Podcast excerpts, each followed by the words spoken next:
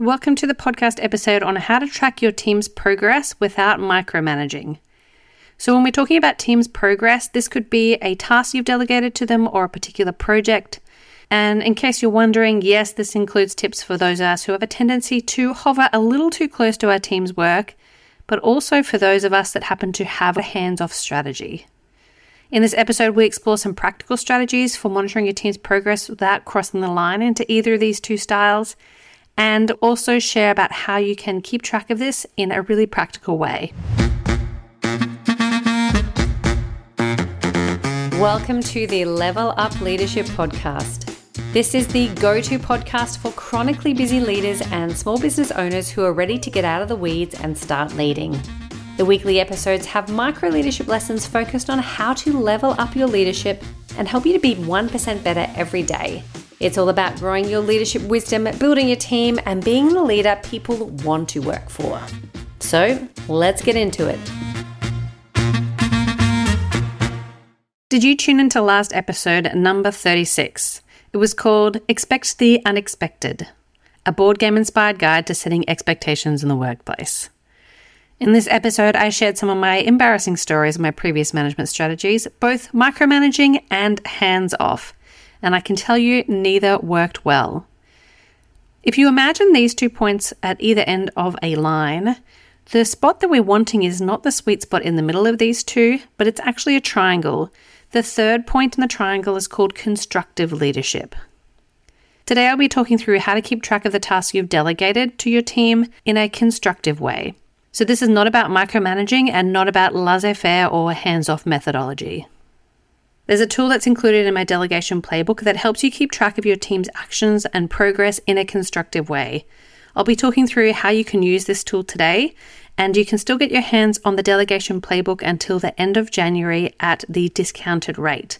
If you go to zenith journey dot com forward slash playbook, you'll be able to see everything that's included in this tool, such as a delegation guide, meeting agenda templates, a script on how to have a delegation conversation, and specifically today, we're talking about the delegation tracker. So let's get into it. The first step in tracking your team's progress is to define clear goals and expectations. Now, I know some of us have a tendency to be a little bit too vague with our goals. Just do your best doesn't really cut it, but neither does a complete dictation of every micro step of what to do.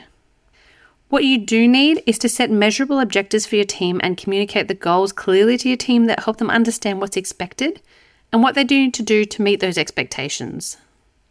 As a bonus, it also helps us micromanagers to feel a little bit less anxious. The second thing is to communicate regularly. Communication is the key to tracking your team's progress without micromanaging. Now, I know some of us have a tendency to check in with our team every five minutes, but trust me, that is not necessary. Make sure you're checking with your team regularly, but not too often. It can be done through regular team meetings, one-on-one check-ins, or through a project management tool like Asana or Trello. Some people would like more specific explanations of how often to check in and what to ask in these check-ins, because that is quite a vague explanation that I've given. So in the delegation playbook, I do have a meeting agenda template and talks about how often to check in on the progress and what questions to ask. My hot tip about communication, don't delegate and then wait till the due date. You need to be communicating during the progress. So if something is not quite on track, you have the opportunity to have that conversation before the due date. Point number three, give your team autonomy. So while it's important to track your team's progress, it's equally important to give your team the autonomy to work in their own way. This means allowing your team members to take ownership of their work and make decisions on their own. Now, I know some of us want to do everything ourselves, but trust me, giving your team a bit of autonomy makes them feel more engaged and motivated, and it also helps you avoid micromanaging. Now, you need to find this line between too much control and not enough guidelines. You might tell people in your team that initially you'll be more hands-on, but as they get more confident, you'll be giving them just the overarching strategy and giving them a lot more space. My hot tip around giving your team autonomy is expecting if you delegate it that it's no longer your problem or no longer your action. Often leaders will say to me, but I gave it to so-and-so to do, so it's up to them to do it. I'm sorry to break it to you, but even though they are responsible for doing the task or project, You are still accountable as the leader. It's up to you to help your team succeed. If they don't succeed, you don't succeed, which is why point two about communicating regularly is so important. You can't just drop it and leave it with somebody. The fourth section is using metrics. So when tracking your team's progress, it's important to use metrics, and this will help you measure the progress of your team and identify areas where they need to improve. Some projects will have very specific metrics that are easy. Others will be more around productivity, customer satisfaction, or employee satisfaction.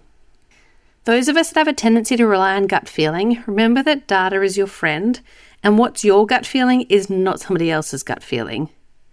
I like to think of this as, what does success look like? Or what would a ten out of ten for this task or project look like? If you can define this with your team member, they're set up much better for success. So tracking your team's progress without micromanaging or without a complete hands-off laissez-faire methodology is all about finding the right balance. Setting clear goals, communicate regularly, and giving your team autonomy and using metrics, you can create positive and productive work environment for your team that people want to be a part of. Remember to always be mindful of your team's needs and be open for feedback. Ask them, how did this go for you? If I could have done a better job as a leader on this project, what would that look like?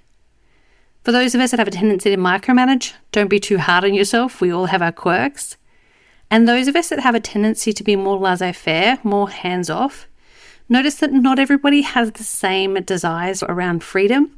And having a little bit more guidance might make people feel safer and better able to perform in their role. So if you'd like some support on how to be able to manage these tasks or projects within your team, you can use my proven tool that my clients are loving, which is the Delegation Playbook.